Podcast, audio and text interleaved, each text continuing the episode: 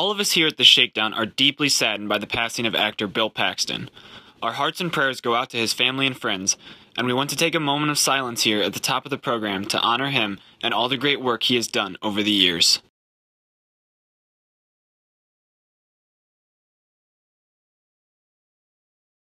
Zack Snyder, more like Zack Snotter.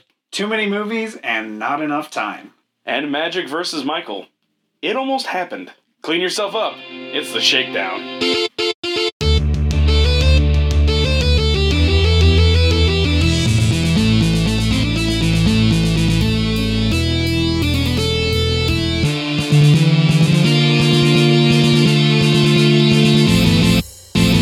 Hello, everybody, and welcome to episode five of the Shakedown podcast. I am Austin Stevens. With me, as always, I'm Dan Schweizer. And I'm Dylan Webster. Today's episode is brought to you by Insert advertisement here. Because Insert description here. wow, Dan, that's a really great ad for. Insert advertisement here. All right, so before we get into the podcast today, I have a funny story that I want to tell you Story guys. Ooh, great. Yes, we, we, we all have story time. So uh, a few nights ago, I'm hanging out with some of my friends, and uh, we're at a bar. We're having a good time. One of my buddies gets a uh, little, little too, little too crazy, Inebriated. a little too inebriated. Yes. So I drive him home, and we're not. His house isn't that far from the bar, so literally we're going like four or five blocks. But on the way there, uh, a fire truck went by. I guess they were they got called out to a house or something, but they drove by, and we're at a stop sign. and We see it go by, and then he just kind of looks up and goes, "Why is that bus a cop?" and I was like, "Dude, that that's a fire truck." He looks at it again. And he just goes, "Get me home." I'm like, "Don't worry, we're almost there." Oh, so man. that that's my funny story. that's That's pretty good. All right. Um, so, yeah, let's go ahead and get started, Austin. Yeah, so this week for Geekdom, uh, I've decided to talk about the pros and cons of Zack Snyder. Yes. And I think everybody kind of has a love hate relationship with him. Yeah, I love some of his movies, and I love parts of the other ones, and then just kind of Yeah, because, hate them overall. like, visually, I think he's a phenomenal director. I think he has great Yes. vision and for what he wants to do, but I don't think he's quite grasped, grasped yet what a story is. yeah, I mean, uh, it's it's almost like some of his stuff, like particularly uh, Batman vs Superman, it verges on the realm of experimental film. At parts, it breaks away from traditional narrative structure, and that's where it kind of gets experimental. Yeah. And I really want to focus more on his comic book adaptation side because it's the easiest to talk about uh, visually and story wise. So he's done four so far.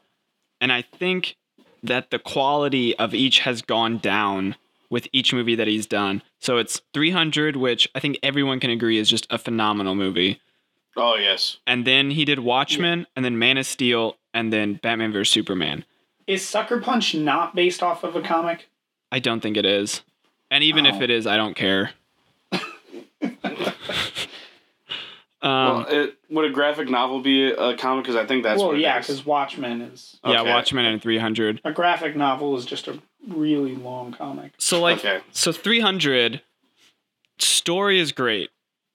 Like, Yes. is amazing. And then visually, like, I've even flipped through the graphic novel and just landed on some pages, and it's the exact shot from the film.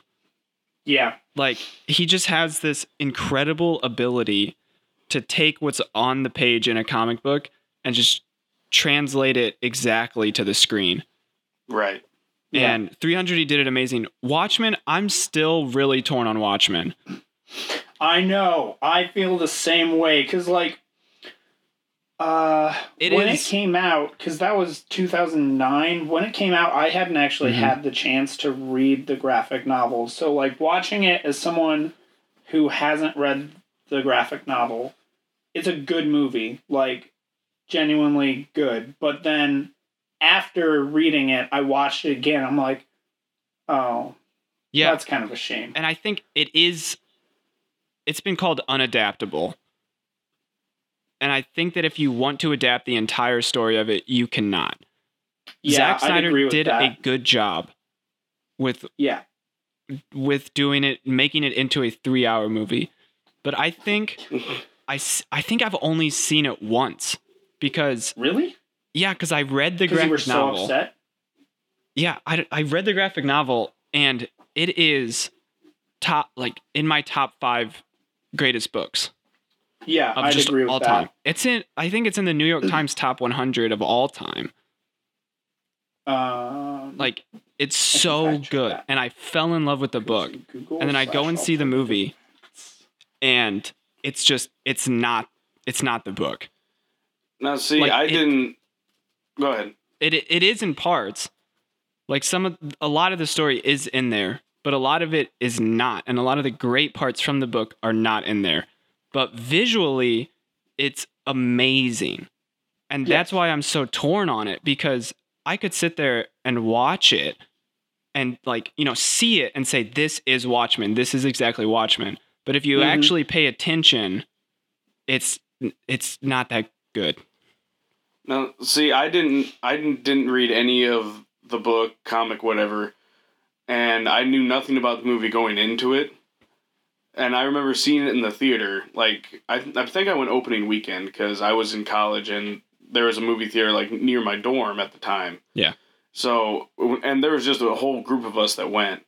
So I remember going, sitting there watching, and I literally the only thing I remember from the movie at this time is blue penis Yes, amazing. and the hovercraft sex scene. Also amazing. Yeah, that that's it. Like I couldn't tell you anything else about that movie. It's I very I complicated. All I remember is that at the time when I was watching, I was like, I have no clue what's going on. This is weird, and I don't get it. Yeah. Like, and, It's- and that's how I and that's how I felt in the first ten minutes. So I was detached from the rest of the point up until again the hovercraft sex scene. it's a very I was like- complicated story. I was like, ooh, It this is. is artsy. Yes. Okay, so That's that's a good point. yeah. So there's half of his comic book resume. And those are both direct adaptations. So like he took a story, he put it on the screen. Then Mm-hmm. we get into what is now the DC extended universe of the movie universe. And he's Yeah. kind of become the godfather, uh, DC Kevin Feige of the DC Films universe. Uh, That Kevin was Feige or Joss Whedon? it would have been Feige because it was literally like he made Man of Steel, and Man of Steel was not supposed to be. I th- I don't think it was supposed to be part of the bigger universe. No, they weren't intending it as a kickoff film. Yeah, and so then they decided, oh, okay, we need to make a big universe because the Avengers worked, and Yeah, so they got to play catch up with Marvel, and they gave they gave it to Zack Snyder, yeah. like he was the one that Man of Steel was being made before Avengers came out, so they weren't sure if this whole building a universe was going to work out for Marvel. So I think after Avengers blew up in 2012, you know, it was obviously too late to redo Man of Steel and make it Right. open to connecting to a greater universe. yeah. So then they were like, "Oh no, it Marvel blew up. We need to do something and hop on board the universe train. We need to make the monies, make make all the monies, just like everyone else. Sony and Fox. They were like, expand. It, it's a universe. Make it big and and big and universal. Connect it like like like hexablocks." Thank you for that visual, Dan. Yeah, you're, you're welcome. like Lincoln Logs will connect it. All right, so so Man of Steel, he had free reign to make a Superman story, Yes. and visually, it's great. It's got a lot of oh, uh, like Superman visuals pulled from the comics of him Yes. like you know lifting stuff of stuff above his head, and Yeah, you know I like really, the action is great. really like the oil rig when he Yep. catches the like tower following Yeah. and prevents it from crushing a helicopter. Yeah, it's all visually great, but it's hmm not necessarily Superman. Mm. Like Superman is this beacon of hope. And mm. the Superman in Man of Steel is kind of just this brooding big guy mm. that just beats people up. Well, And like it's kind of developing the character still.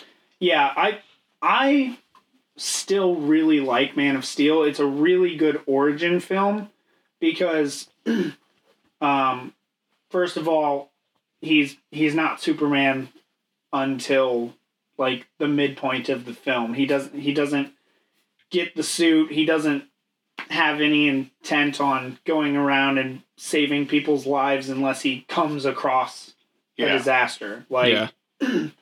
um, I like that, and a lot of people were really upset about him killing Zod, but I really liked that. I don't mind that as much as everybody because else. it shows it shows how reluctant he is to do it. Like he has no intent to kill him until the guy's trying to murder a family, and he's and he straight up says, "I'll never stop." And so there's no other way. He could have just So put his hand over his eyes. I mean, yeah, but what's he gonna do? Keep his hand over his eyes forever? Like I Zod said, he'll never stop. Yeah, he said, Like- "I'll never stop." Yeah, that's There's true. nothing. For me, at that point, that was basically Superman's choice of either I can stop him now, but he'll only keep going. I have to do this fight forever, or I can end it now and keep everyone safe. because he knows humanity has nothing to stop a Kryptonian Yes. Because they don't know about kryptonite uh, about kryptonite yet. Superman doesn't even really know about kryptonite. There is no kryptonite. Right, exactly. So um so he doesn't he doesn't know of anything that can actually weaken a Kryptonian except Blocking Ex- out the sun. except blocking out the sun. Yeah. And so obviously he doesn't have any other choice. It's Yeah, so so it's like it's an all right Superman movie. yeah. Like I we like can it. yeah. I liked it. And but then it was okay, we're making a, a sequel to it and everyone's like, "Okay, great." And then Yeah. it's Batman vs Superman and everybody freaks out. Oh, yeah. Yeah. because it was we're making a sequel. Okay. It's not exactly a sequel, but it does follow up the events closely. And so now this is where the pros and cons of Zack Snyder really come into play. Uh-huh. because with Batman v Superman, he tried for this movie to be everything. Yeah. Like it was it was The Dark Knight Returns, it was Death of Superman, it was the introduction of the Justice League. It like basically just you, you remember like the 70 years of DC comics that have happened? We're going to put that all in this movie. Yep.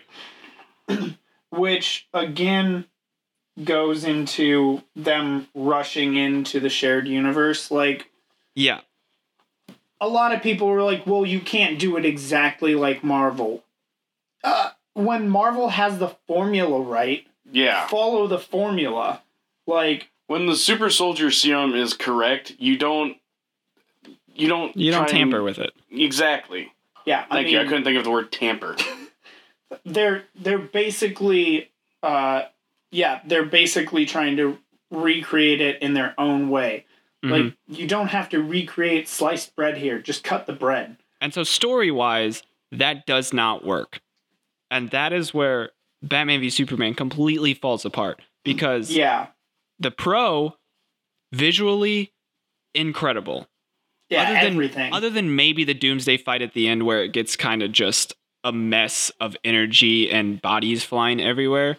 yeah, the rest that- of it is great. Like there's some like he did with Watchmen and 300, there are some great pulled from the page moments in Batman v Superman that are just stand up out of your seat and scream yes moments. Like when you see that.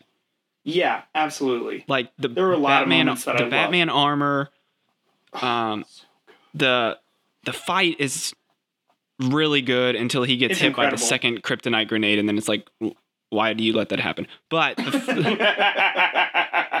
That's a fights- good point. the fight's really great. There's um, Doomsday gets better looking as the fight goes on. Yeah, because he goes from this weird, gross mass to really looking like Doomsday. Yeah. The there's that one shot that's in the trailer of Batman up on the on the building and the lightning strikes behind him hmm and it's the exact cover from The Dark Knight Returns. Yeah, And so like visually and just being able to do that Zack Snyder is incredible. And yeah, absolutely. so the thing but the so because of that i can't decide if he is a great director or a terrible director. Because he can take that like it's a comic book movie. So they say great we're going to make a comic book movie for the comic book fans.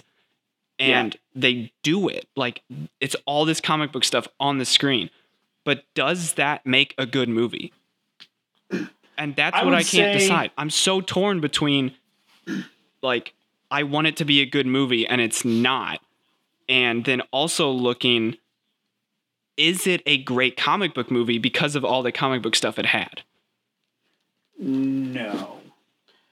Uh, I mean, my thing with Zack Snyder, like you said, like he doesn't really have much of an idea of story. Yeah. I think that's his biggest weak point in his record. Like visually, he's amazing, but that's like a lot of directors. It's the same thing with George Lucas. like he's great at coming up with the ideas, but as far as story, he has no clue. right Yeah. Um. like, what what I would say is he's a really good uh, adapter and uh, director in terms of the the visuals of everything. He's great at that, but he's not the he, he's not the best at putting it together the way it needs to be. Like yeah like I said, all the stuff with the dark side and omega foreshadowings, that's all very experimental film stuff. Like and it's just out of nowhere yeah, that's the thing. I I had this argument with my wife um, that it would work better if all of that stuff happened to Lex Luthor, if all of the visions were his, because Batman has literally nothing for those visions to come off of. Number No. one, he's he's not a psychic of any kind. He has no abilities that he should be getting these visions. Number two, he hasn't seen anything that would give him these visions. Yeah, he, he hasn't has been absolutely exposed no to reason. anything.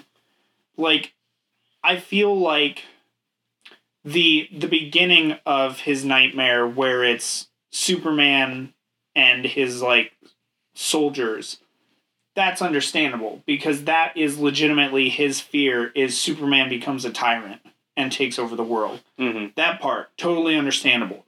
The part where it goes to the omega demons or whatever they are um parademons. flying yeah sorry um flying around and then the giant omega symbol.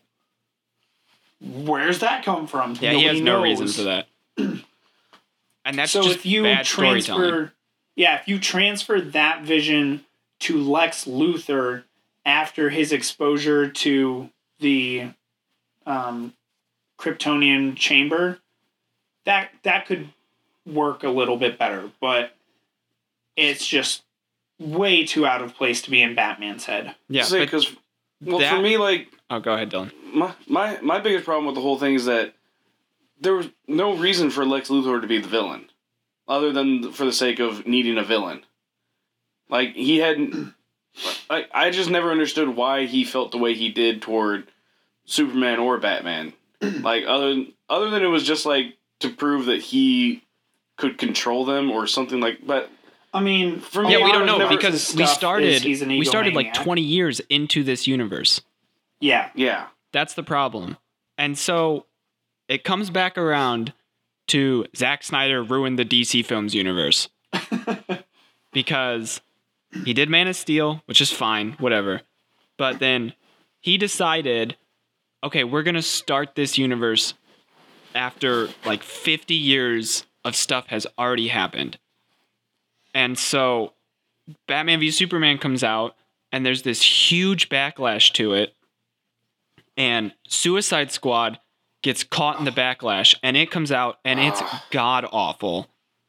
man, there were there was so much hope for Suicide Yeah. Squad. And it was supposed to be good, but then the executives chickened out with the tone, and they're like, "Oh, we need to shake this up and make it more like Guardians of the Galaxy," which resulted in like half of the movie being reshot and getting changed, changing the tone. But then half of the movie is really dark, and the other half is light and humorous, and it doesn't work.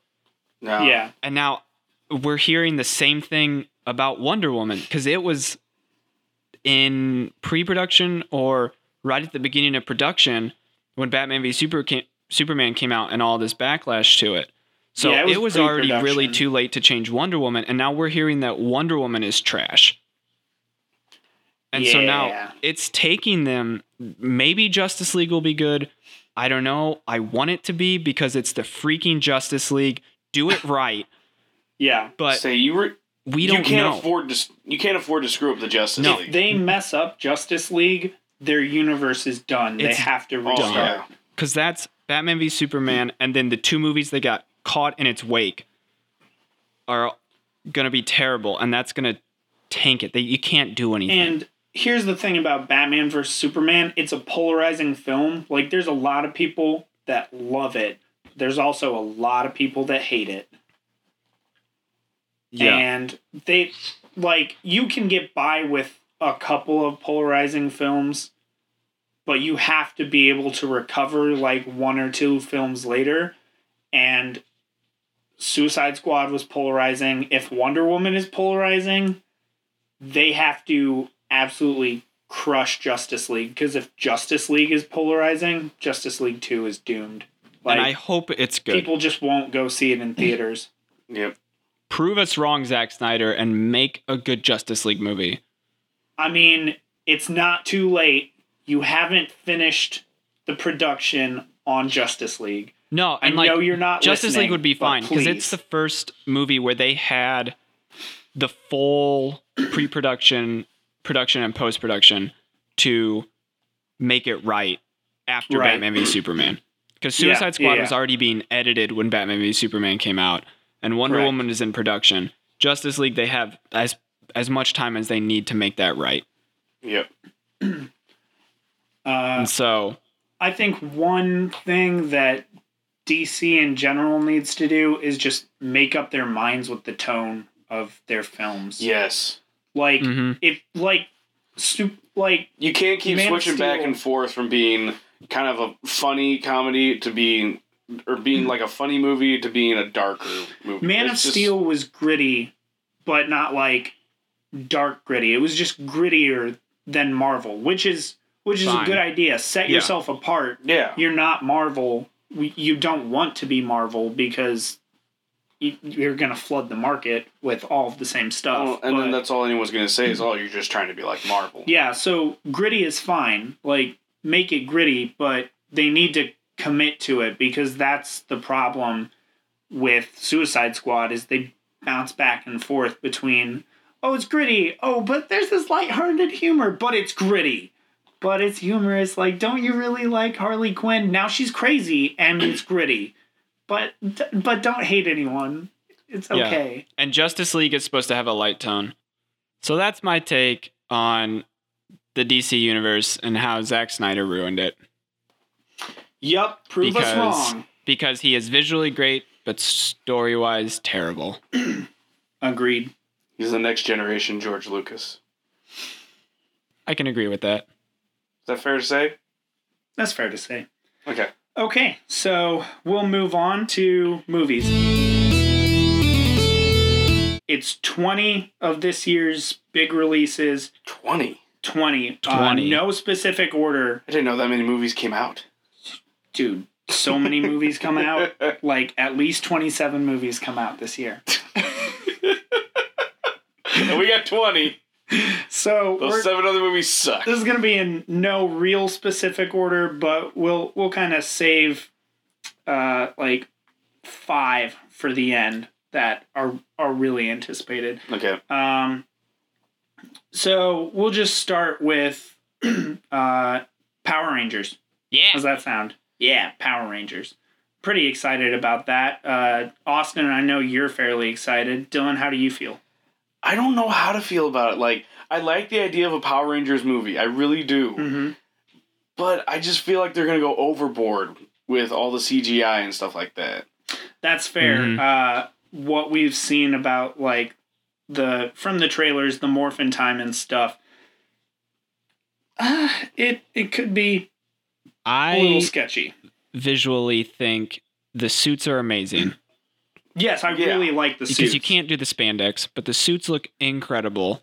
right. At first, I hated Rita Repulsa, but now I'm starting to come around to it. And there's like also rumors that she w- was the original Green Ranger Ooh. and turned evil. That would be interesting. And so, if you think Hence about her that and then look at her costume, outfit. it Yeah. looks like a Green Ranger costume that's kind of been deformed. yeah, that's that Interesting. So I'm would totally be an on board with interesting that. twist. Uh, Uh, Zordon that- is great. Yeah, great casting for that. Alpha 5 looks awful. Yeah, wanna I, don't Throw like it in a dumpster and burn it. It's a really terrible. It it's like they combined the original Alpha with WALL-E. Or Jar Jar. Oh, Jar- oh no. That's all I'm gonna think of when I watch the film now. Mr. Jar Jar Binks. I'm gonna kill you, Jar Jar. And from what I've seen of the Zords, I don't like them. I don't like the Megazord for sure. They they're too organic. Uh, I can see that argument. I I mean, I definitely don't like the Megazord. They don't really look like anything. I just, I, oh, I also really don't like Goldar. Yeah, I haven't seen enough of him to know, but yeah, he's kind of he looks like a melted candle.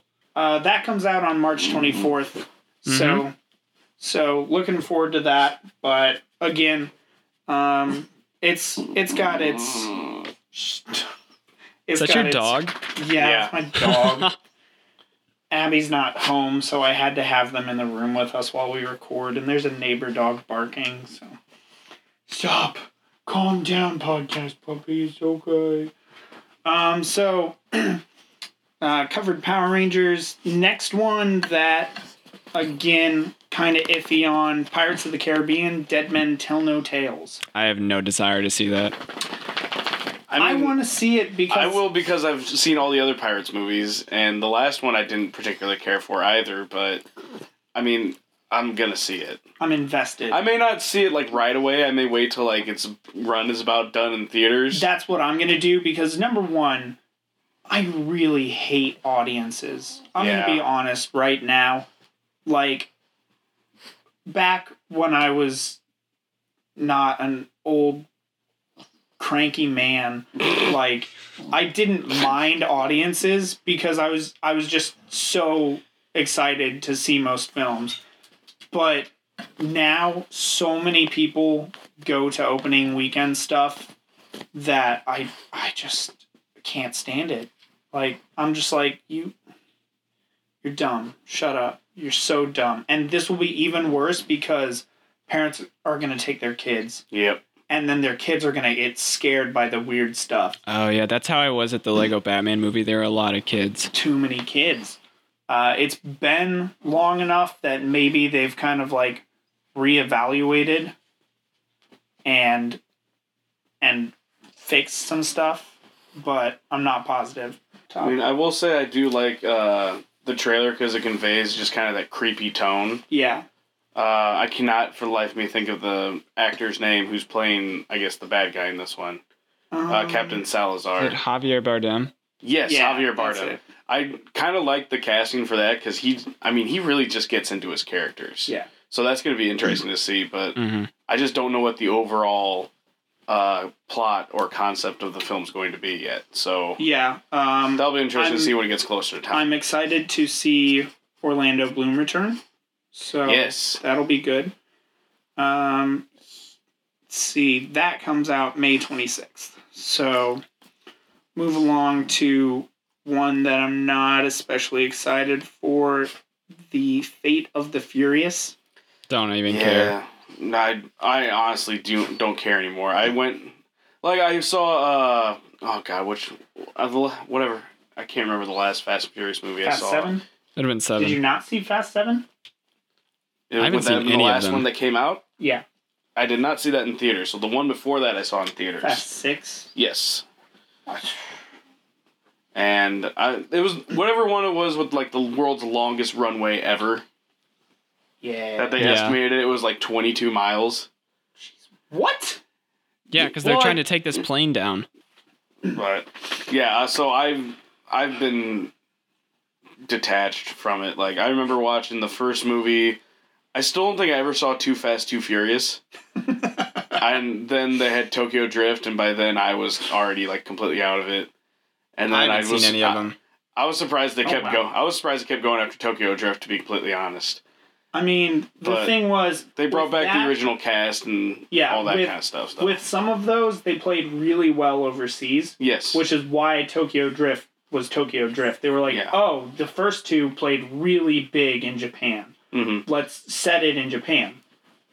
And like Tokyo Drift did huge in Japan because of that. Yep. Um, but Fast Seven was really good, like really good film.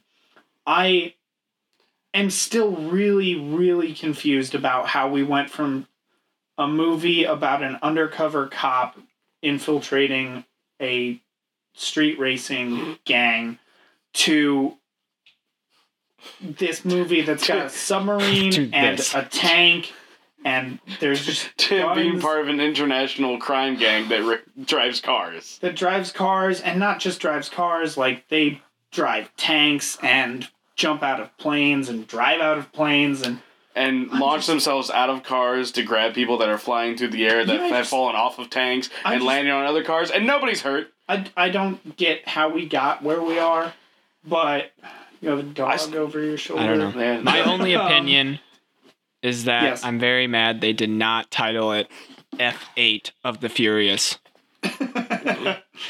yeah I, I know that Okay. so next up on the list the live action beauty and the beast Uh, Yeah. I wasn't. I wasn't excited at first, just because I don't love the idea of Disney doing live action remakes of all my childhood films. they're doing it get get over but get over I, it. I love, I love the casting of Emma Watson.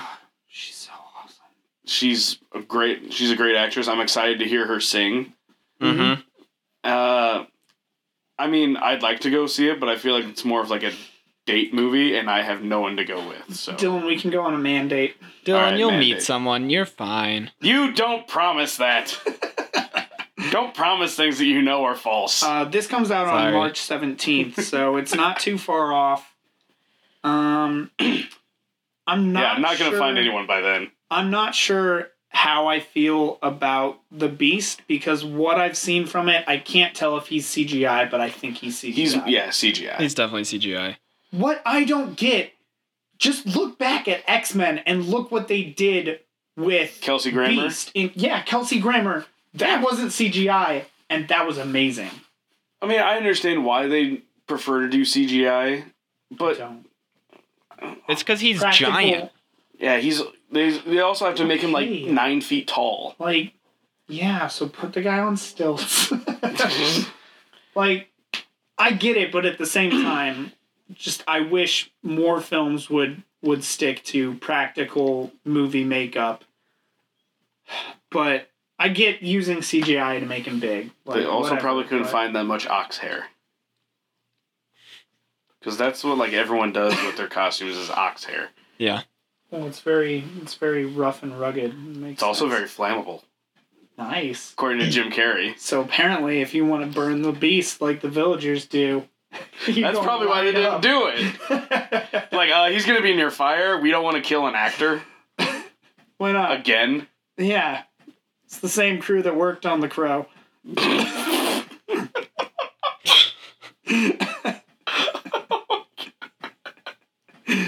um, You are just the worst type of person. we'll and on that on. note, the next movie Let's, is. let's talk about uh, Kong Skull Island. I actually am excited for that. It Yeah. looks really good. Like, Peter Jackson kind of ruined King Kong for me because he did uh, the last one, but this one looks really good. Plus, it's got uh, John Goodman, Samuel Jackson, John C. Reilly. Uh, one of my favorites, Tom Hiddleston, and Brie Larson, who's going to be Captain Marvel. So, yeah, she is. And she's also been in uh, a few episodes of The League, and she Yeah, was super is. funny in that. Oh yeah. and she's she's also very attractive. So, yeah, It'll be good. I'm excited. Uh, that comes out March 10th. It's going to be a big March. There's a lot of movies in March. Well, and Oh, we even yeah. have a big one uh, this Friday, which I know we'll get to. Wait, I really like the visuals from what we've seen just in the trailers. Wait, what are we Uh, talking about? Kong. Kong. Oh, I thought we moved on. We got to move No. on. No, we didn't move on. Daniel, you have 20 movies and we're Yeah, already what's your 15 point? minutes in. That's okay. Take we can take the time, Austin. People care. Um so fine. All right, I like the visuals. I'll move on with my stupid shit apparently. we'll go with the shit show Justice League that we were talking about earlier. It's a shit show. Move on. I am still looking forward to it, but I don't know what to think about it yet. It's going to be a shit show. This shit show in particular releases on November 17th. So, uh, you know, right before Thanksgiving, go and make yourself throw up to the bad movie, and then you'll have plenty of room for Thanksgiving. we'll move on to another a shit show, pitch. which we talked about it being a shit show earlier Wonder Woman. Yeah. Uh, that is in May, I know. Let me pull up the exact date. It's oh no, they moved it back. It's June second. And I want it so so badly to be good, but it's just going to be bad. Okay, one that I'm excited for is War for the Planet of the Apes. Yes. Be- Ooh, that because- comes out this year. Yeah, Nice. because I really like the first two installments in the series. Yes. love them. They've I keep done it- forgetting about they've this done movie. perfectly. That comes out on our friend Derek's birthday, July fourteenth. Yay, happy birthday, Derek. Yeah, happy birthday in a few months. Um, that this, I think they're going for just a trilogy for this one, so this will be like the culmination, and I think that at the end of the movie we might have the astronauts land, Okay. which ties us back to the Mhm. original Planet of the Apes. Yeah, because it does technically exist in the same universe, Yes, but not the Mark Wahlberg one. right. No, No. because no. Yeah, Um, just because no. yeah i'm i'm looking forward to that and uh, it it's just gonna be freaking great um next up on the list blade runner 2049 I actually did not see the original. I have not either. um i've seen it it doesn't hold up that well but i mean first of all like you've got harrison ford and he and he comes back for 2049 so that's that's a bonus Yeah. Um, and like the premise of the movie holds up. It's just that the original was filmed in like the 70s or 80s. I want to say 80s. So I don't think it was too far after Star Wars No. Um, because it was still when he was like big from playing Han Solo. yeah. So this stars Ryan Gosling, uh, and he is a new Blade Runner for the LAPD. So that's that's kind of cool. Um, obviously, it's set in the future, so it should be interesting to see how everything ties together. Um, that comes out on October 6th, so that looks pretty decent. Uh, we've got the Mummy reboot, Yeah. I'm whatever on that so far. Yeah. whatever on it. What's interesting is from from everything I've seen on it, it looks like they're going from more of a horror thriller feel on this one. Do they bring back Brendan Fraser? No, not at Then I all. will not see it. It's Tom Um, Cruise. It's Tom Cruise. Oh yeah, I'm out. I'm sorry. I'm. I know it's n- another unpopular opinion of mine, but I do not like Tom Cruise. Outside of like Top Gun, Top Gun's great. That's actually a and- pretty popular opinion It really, actually is. to yeah. not like Tom Cruise. Yeah. I've always been told it's not popular to dislike Tom Cruise. Um, so that's June 9th. Oh, I, I forgot a shout out for Wonder Woman on on June 2nd. That's my little brother's birthday. So happy birthday, Eric. Um, but yeah, The Mummy, June 9th. I'm excited for it. It it looks like a good reboot, and that's also gonna be in the connected monsters universe. They wanna Yeah. I think they probably abandoned the Dracula Untold movie for being part of Yeah. that universe, It's technically not a part of it anymore. which is a shame because I like the movie. Like it had some weird stuff, but I like the movie as like overall. Mhm. It's a cool twist on the Dracula tale. For the Mummy, I'm just excited to see Tom Cruise do his weird run a bunch. You can't catch me, gay thoughts. um, speaking of reboots, while we're on there, uh, Jumanji comes out this year. Ooh, that's right. And that's gonna have uh, Dwayne the Rock Johnson and Kevin Hart. Sure does. I'm excited Yeah. for that. Um, that's really late in the year. It'll come out uh, on December 22nd, currently scheduled. And I think it's a re-sequel. Yeah, it's a it's a sequel, not a reboot, technically. Yeah. So like yeah. in a in a way, like they're renewing the series, not rebooting the series. Yeah. Mhm. pumping fresh blood into it. Um, I really love original Jumanji, and I mean it's it's sad that it was Robin Williams and we no longer have him. Well, I But, think um, I think originally they did want to bring Robin Williams back for it, but obviously, you know, with his death, that's just not going to happen. He would have made a cameo. Oh, and it would have been phenomenal, and it would have been hilarious. Because it would have been stuff like, "I don't want to go back." We're like, "Why do people, why do people keep playing this game?" Oh, this game's evil. Oh, Um, so yeah, I look forward to that one. Um, let's see, we're we're down to the last nine here. What to choose? What to choose? Uh, let's go to our childhood and pick Captain Underpants. yes! Oh yes. I am so excited. Uh, Dylan, was it you that asked if it was live action? I did. I wanted it to be live action. yep, That no, would be can't- amazing Can't with show a man Black. running around in his underpants. um, I would like to play the part of Captain Underpants in that case. hey, you know what? You could you could kind of fit him. You shave Jack your Black head. or Kevin James. Yeah. Yes. You know what? Nope, Dylan for Captain Underpants live action. Yes, I'm putting him forth. Austin, You'll have to stop that whole weight loss thing. Austin, you make. Hey, I will do anything for a role. I will be Jonah Hill. I will become skinny or fat, depending on what you need. Um, that uh, bold prediction is going to beat Wonder Woman at the box office because they're going head to head on June 2nd. Happy birthday, Eric. Ooh. And they're gonna have to really push the marketing on that. I I would actually go see Captain Underpants before I go see Wonder Woman. I, Yeah, probably would me too. Yeah. And for those who are offended, that's not a lady thing. That's a, I read all the Captain Underpants books, and I've been excited about this movie since I was twelve. Yeah, this isn't sex.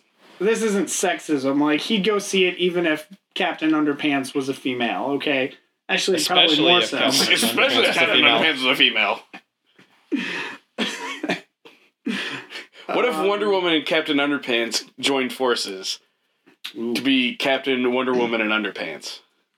Captain Underwoman.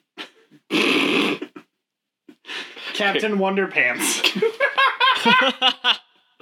Yes, There love go. it. Figured it out. Works perfectly. Get on it, Hollywood, Spielberg. make this movie. Get on it, Spielberg.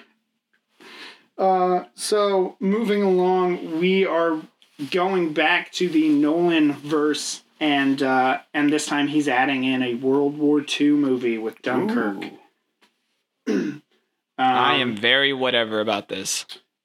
for I, I literally have heard nothing about for this. literally everyone that knows nothing about Dunkirk. Uh, it was the evacuation of the Allied troops from Dunkirk, France, in 1940. So Gotcha. America's not involved. That's At why I know nothing about it. Yeah, that's that's why we're uneducated swine from America that World- don't pay any attention if we're not involved. World War II was irrelevant until we got involved. Everyone at work is really excited about this movie. It looks And- so good. I just don't care. I mean, Because you're uneducated swine. yeah. Even when freaking the like the teaser came out and it was just those guys in a ship with a plane, you well, know, yeah, coming down at because them. no one knew Everyone is anything like, about it. Oh, this is gonna be so amazing! And I'm like, it's just it's a push in on a bunch of guys in a boat, and they're kind of like starting to duck. How do you know this is gonna be a great movie? I think part of Because it because they're ducking with conviction. part of it is the fact that it's it's Christopher Nolan. Like well, yeah. it's already got some weight behind it. It's got its own credibility without he could have not put out anything and it would have had credibility. could have just put out that teaser trailer and people would have been like, It's gonna be so good though. Yeah, because people were like, it's gonna be so good though. When did he put that out? Because it's Christopher Nolan. Because it's Christopher Nolan. Yeah, but what I'm saying is he could have only put that out. One day, Austin, you'll get to the point where you have to, you just put out like a five second teaser trailer, and everyone's gonna say, "Oh, it's so good" because it's Austin Stevens. Yeah. I hope so. That's the end better. goal. That's that is the end goal. Yeah, people. Once that happens, you just walk away from the game. check out Walk the Past. It'll blow your pants off. Probably. Um, so another one that we've got coming out in two days. It's weird. It's legitimately releasing on a Tuesday. Uh, Ghost in the Shell. This is another one I know nothing about, but I've heard a lot about it from Mhm. other people, so I'm interested. Plus, Well- it's Scarlett Johansson. It was originally an anime. yeah. That's what- yeah, that's So- what I know about it. That's Um, a lot of the shots that we have seen in the trailer are taken directly from um, the the anime itself. So Okay. like that's really cool that they've adapted it straight like that. They've added in obviously stuff to make it its own. And it was kind of controversial that they cast Scarlett Johansson instead of an Asian to play it, but like it's okay because it's an it's an American made film. It's not that big of a deal. Like Yeah. I I get it, but at the same time they they cares? needed yeah, they needed an actress to carry weight to get a bigger audience. yeah. And so that's what they went with because what big name Asian actress do you know? Lucy Liu, Too old to play the Chloe character. Bennet. Uh, not Asian enough. Not Asian enough. Yeah, that's also true. a little too obscure still. I'm out. Yeah. I don't know. Yeah. So I'm really excited. You get to see Scar ScarJo in a skin tight suit, so why not see it? Oh, Uh, we'll move on uh, to Kingsman: The Golden Shower. I mean, Circle. Yes. I I'm excited for this because I love the first Kingsman movie. I'm It's gonna. amazing. I'm gonna be awful and tell you that I've never seen the original. Okay, well, you need to watch it.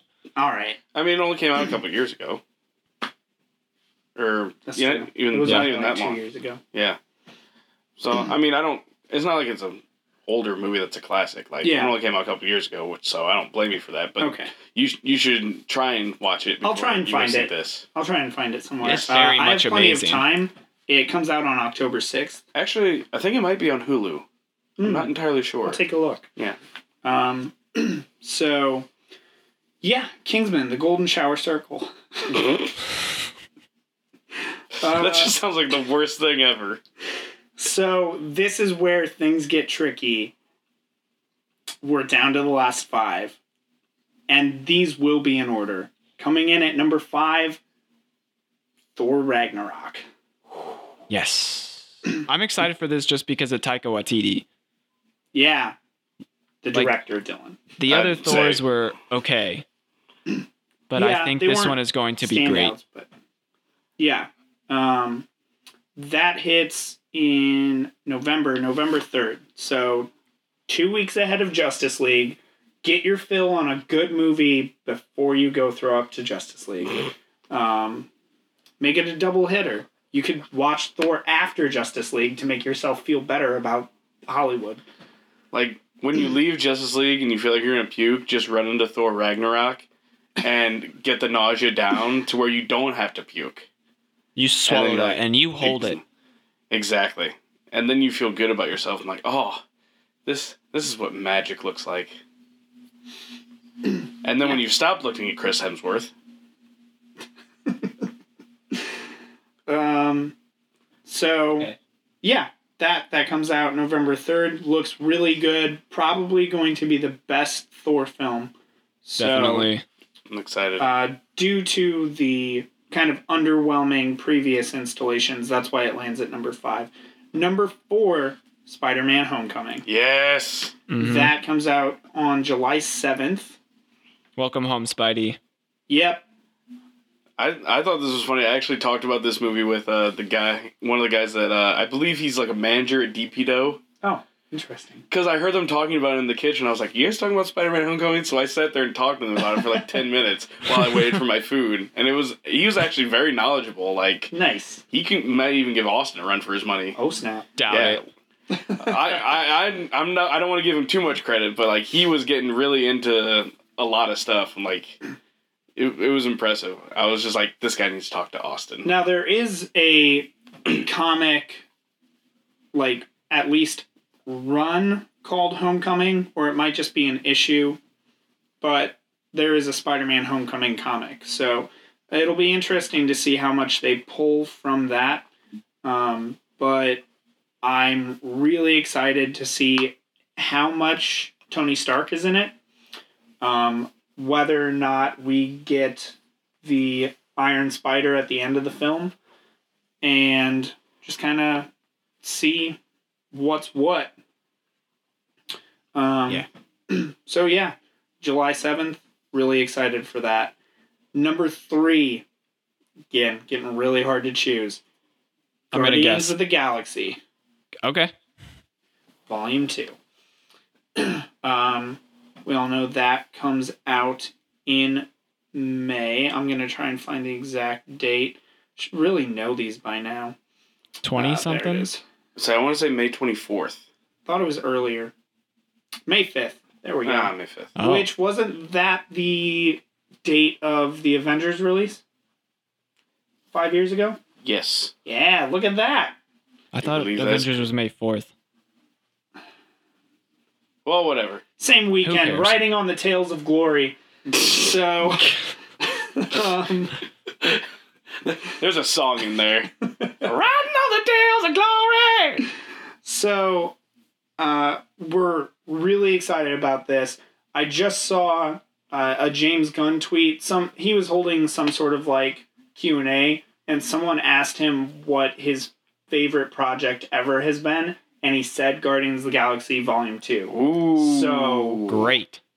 So it's the director's Fantastic. favorite project that he's ever worked on. That's, if anything, promising.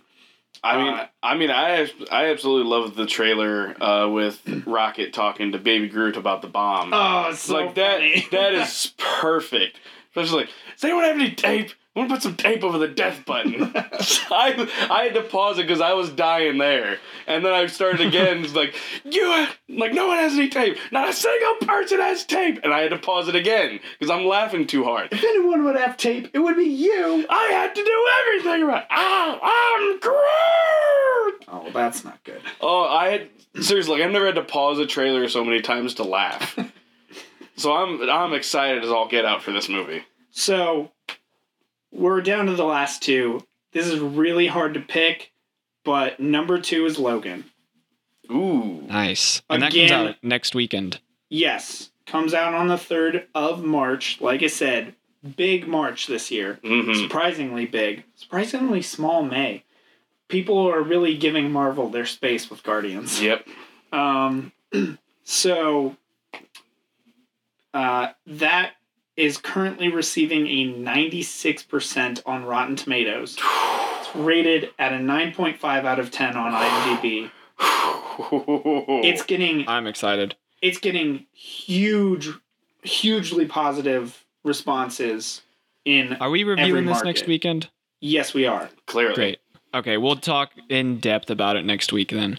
So, last That leaves one movie as number one. last and number 1 Star Wars The Last Jedi. Yes! Of course it is.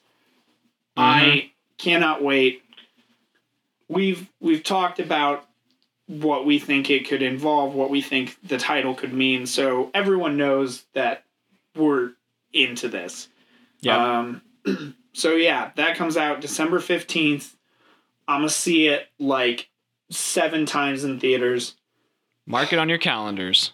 If it's really good, I might watch it 9 times because I saw Avengers 8 times in theaters. so I saw it So- seven. if it's really good, Star Wars might take the cake and and be the new most viewed by me. I think I saw The Force Awakens uh, four times. I saw it four times. So yeah, I may have to watch this. But I think the best thing that's come out of this, so as of right now, like pre-trailers, anything, is the uh, Josh Gad videos with uh, Daisy Ridley because he's filming a movie uh, with her called Murder on the Orient Express. So he has gotten into this habit of bringing her into his trailer with his phone, recording her and asking her questions about the movie.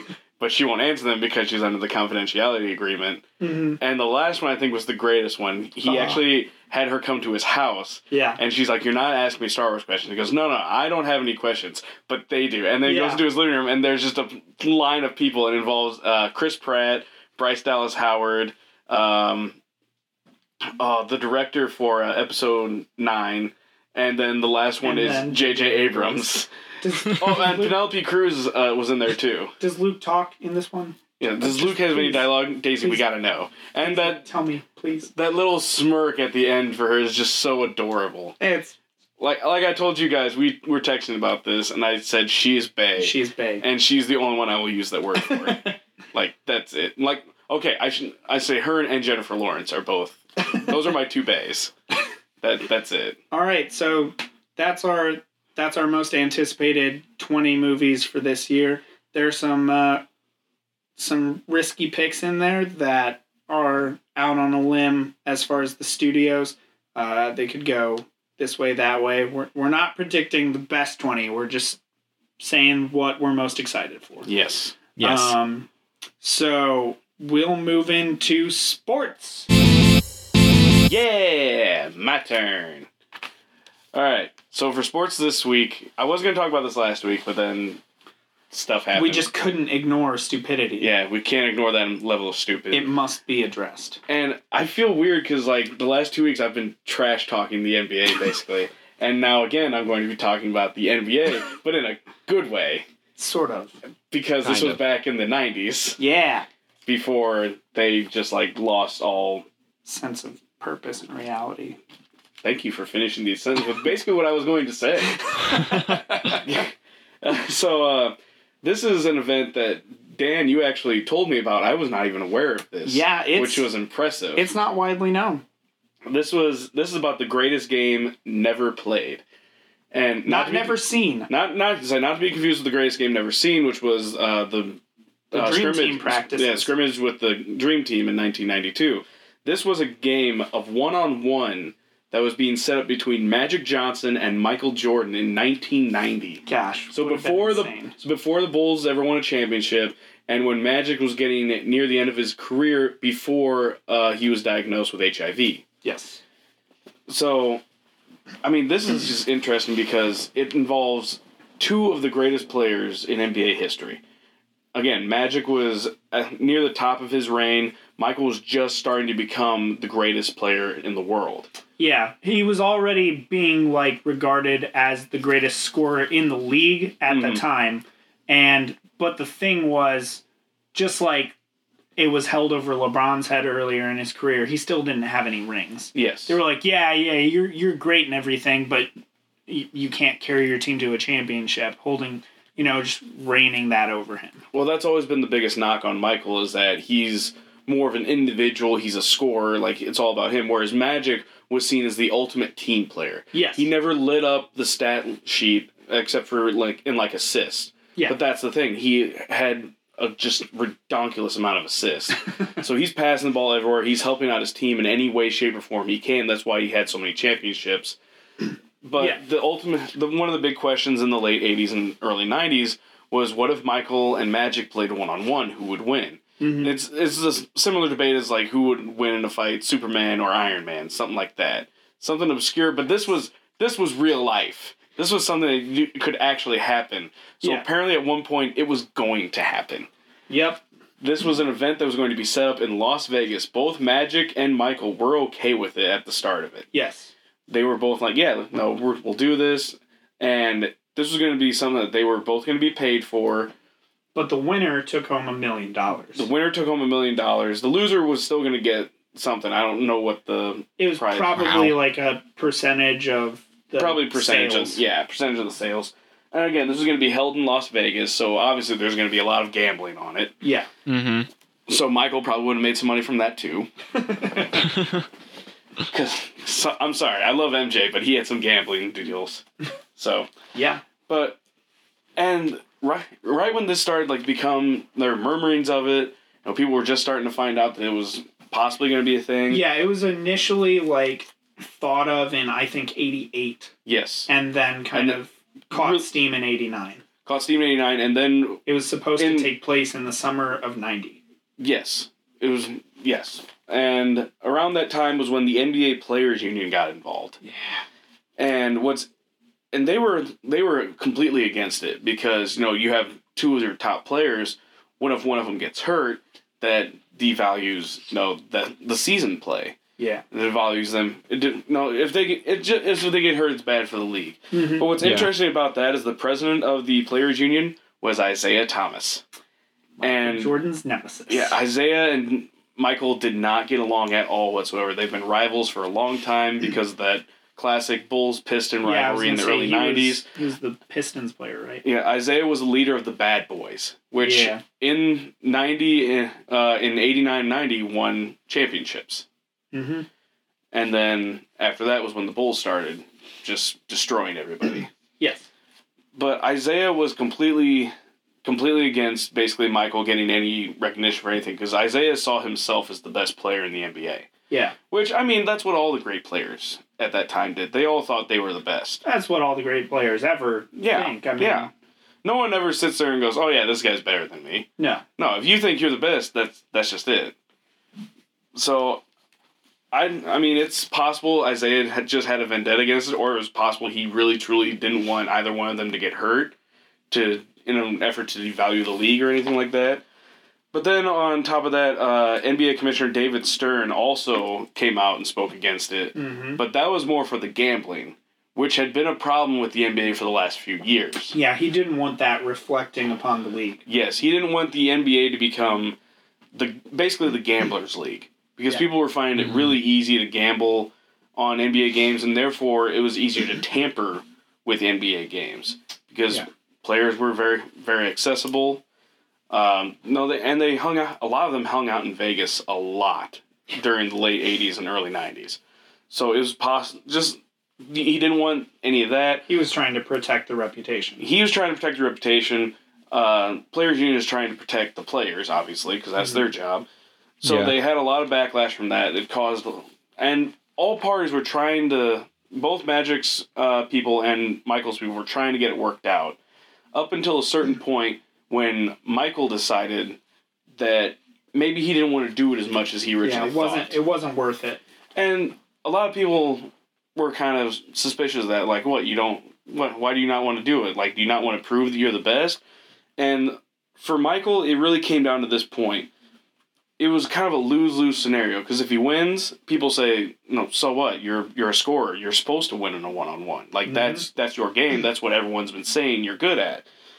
And if he loses the game, then he has no rings, and then everyone officially says, "Well, you didn't beat Magic, so you're not the best player in the world." Yeah. So he so basically he gets nothing out of it. Yeah. He doesn't actually win any recognition if he beats Magic, Yeah. and then he loses all all credibility if he loses. Yes. So he basically backed out at that point, and then it all completely fell through.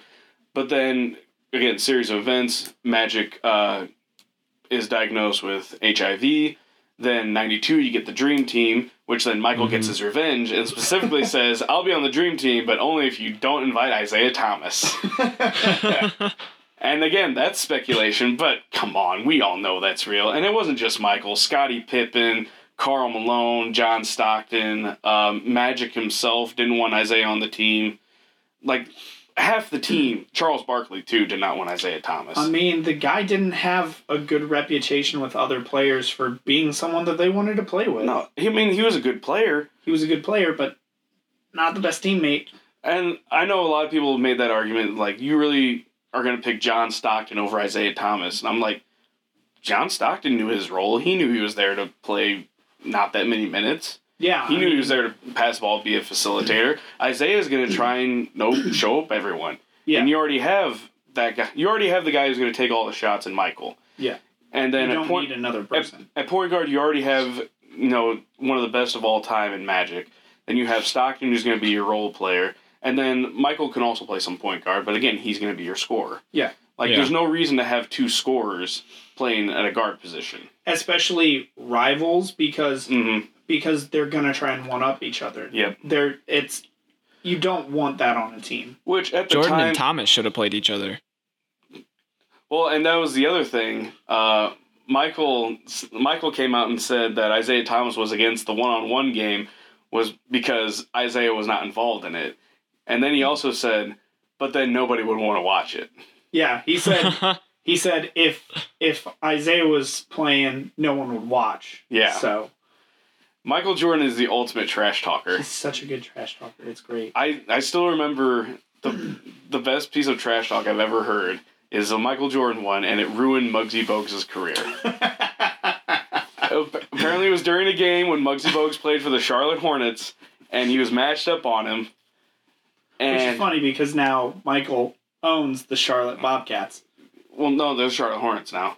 Oh, oh, now they're the Hornets. Yeah, they were the Bobcats. He changed it to the Hornets again because he Right, liked the right, Hornets name better. But anyway, we're getting off topic. Uh, so he gets in Muggsy Bogues' face at first because Michael was a hard defensive player, but then he backs up away from him, looks him dead in the eyes, and says, "Shoot it, you fucking midget." and Muggsy pulls up and shoots, and he misses terribly. And then he goes to the fa- and then he gets fouled later. Goes to the line, and Michael gets right behind him and goes, "Don't miss." And he missed both free throws. And from that point, like people have mapped it out. From that point, Muddy Muggsy had a steady decline in his career in points, assists, just overall playing. Oh, So man. everyone oh, regards it as. Michael Jordan ruining Michael Muggsy Bogues' his career. psyche. just destroyed his overall mental state. that is so Because Muggsy was a very good player, and he was like five three. yeah Like he was he, wasn't big he was Nate Robinson before Nate Robinson, except Yeah. not as buff. yeah Nate Robinson is just like the tiniest muscular dude ever. uh, I saw an interview with Magic uh, and it was actually when I was looking into this uh, King of the Court game and uh, they talked about well you know it didn't happen but did you guys ever like take time during the Olympics and go one on one and Magic said no no we didn't do that but I mean we were always on opposite teams in scrimmage hmm every every day for you know the four or five days that they scrimmage in practice. And Magic wasn't a trash talker, but he said that you know like the first three or four days, every scrimmage was a deadlock, like no one won. And then like the fourth game, they started out up like eleven to two or something Yep. And and Magic got in Michael's face and was like, "Hey man, you don't become Air Jordan, we're gonna mop the floor with you." And, And they the- inbounded it. Michael came down the floor, sunk a three.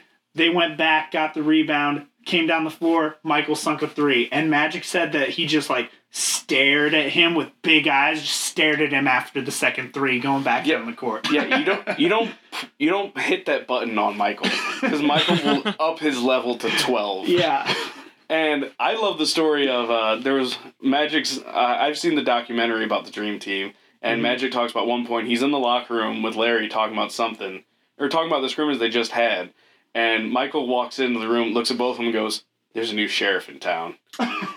because they were the greatest players of the 80s and he's like it's the 90s now. This is my time. And magic said he magic said michael walked out. He looked at larry and he goes he ain't lying. So that was i love that they like passed the torch to him at that point. They're like you're you're the best. That was Like, 92 summer, so that was right after their second straight championship. yep. Because they won 91 92. 91 92 and 93, 93. then And he took he off went to 94 uh, came back in 95 but they didn't win it It was then too late, yeah. Yeah, and then 96, 97, 98. Yeah. Like, it's weird though, like, in a 10 year span in the NBA from 90 to um, 2000, there were four different NBA champions. Yep. The Pistons in 90, Bulls 91 through 93, Houston Rockets 94, 95, Right. Bulls again in uh, 96, 98, and then the Spurs in 99, 2000. Yeah. Like, Crazy. In the 90s, it's ridiculous. four champions.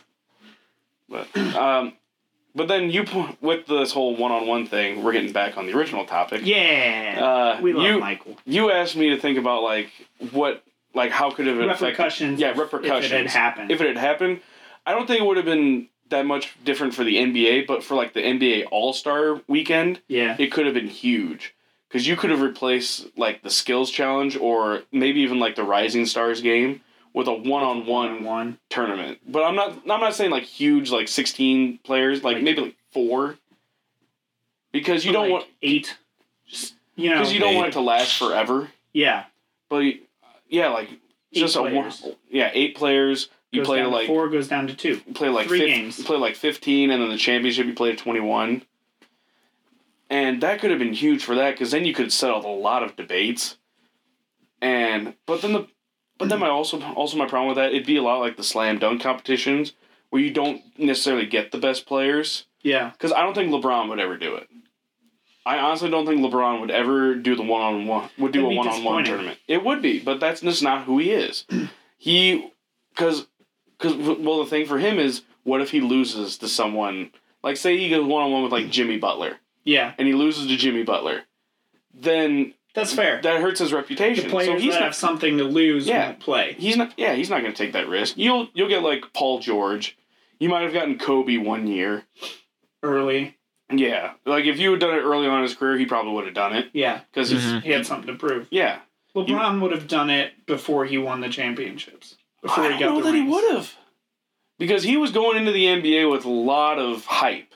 So if he Yeah, goes in like his rookie year to like his first, sometime in his first four years before he's really established himself, and just gets his ass handed to him in a one-on-one game. That's what I'm thinking. Not not that early. I'm thinking like like bef- like preheat. six, seven. Yeah, preheat. Okay. Like right towards the end of maybe in his last year with the Cavs Okay, before I- the Heat. I guess I could see it, but I just I just feel like at that point like he was so much about like not wanting to give any argument to him not being the best Yeah, that he would but have done it. But I, yeah. I one think he- thing with the decision, first of all, hated it. Second of all, I think he had already made up his mind that he wasn't staying in Cleveland after that season. yeah, Um, and I I think if there had been this opportunity, he would have taken it to just like nail home, hey, I'm the greatest. Like, pay me money.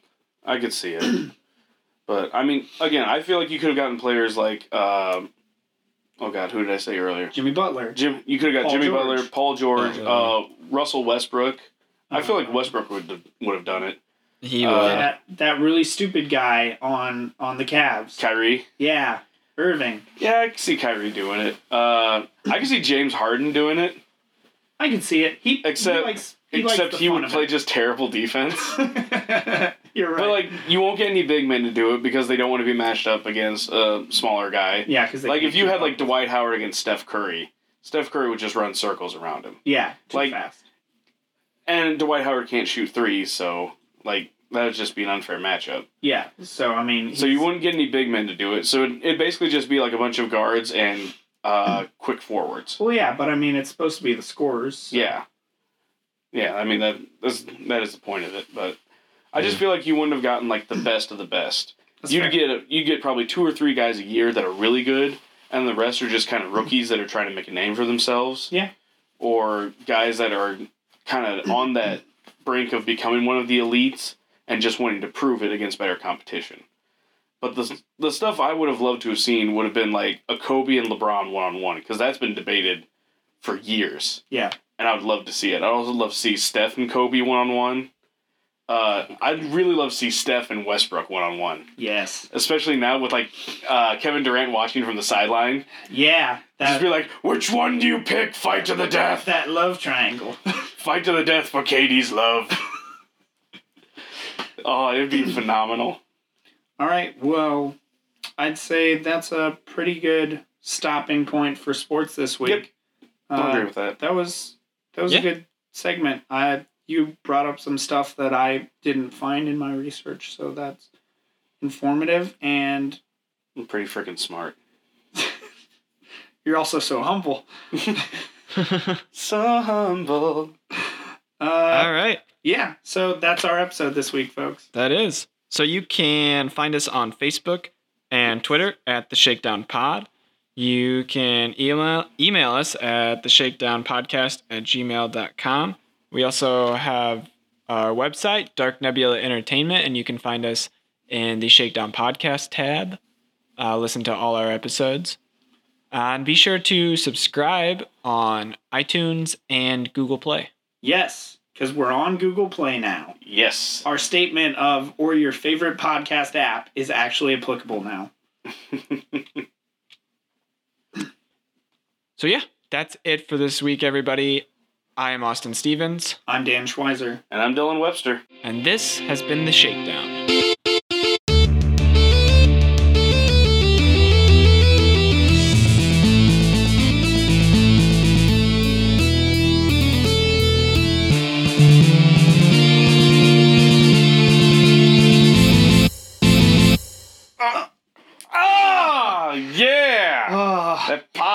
Just sweet. oh sexy. What? What do you mean the sound's gone? Okay, me We're too. ready for the claw. Okay, Give me the countdown. three, two, one. Bananas. B A N A N A S. This fucking- podcast is bananas. I- B A N A N A S. That is the singular singular reason why I do not like Gwen Stefani. Because I cannot say the word bananas without that fucking song. Yeah, my but you'll never misspell bananas I, again. I never had that problem to begin with. I rarely misspell bananas. I rarely misspell Rare. bananas. Except for the times where I forget that song existed, which is a blissful moment. But then I'm like, oh, I misspelled bananas.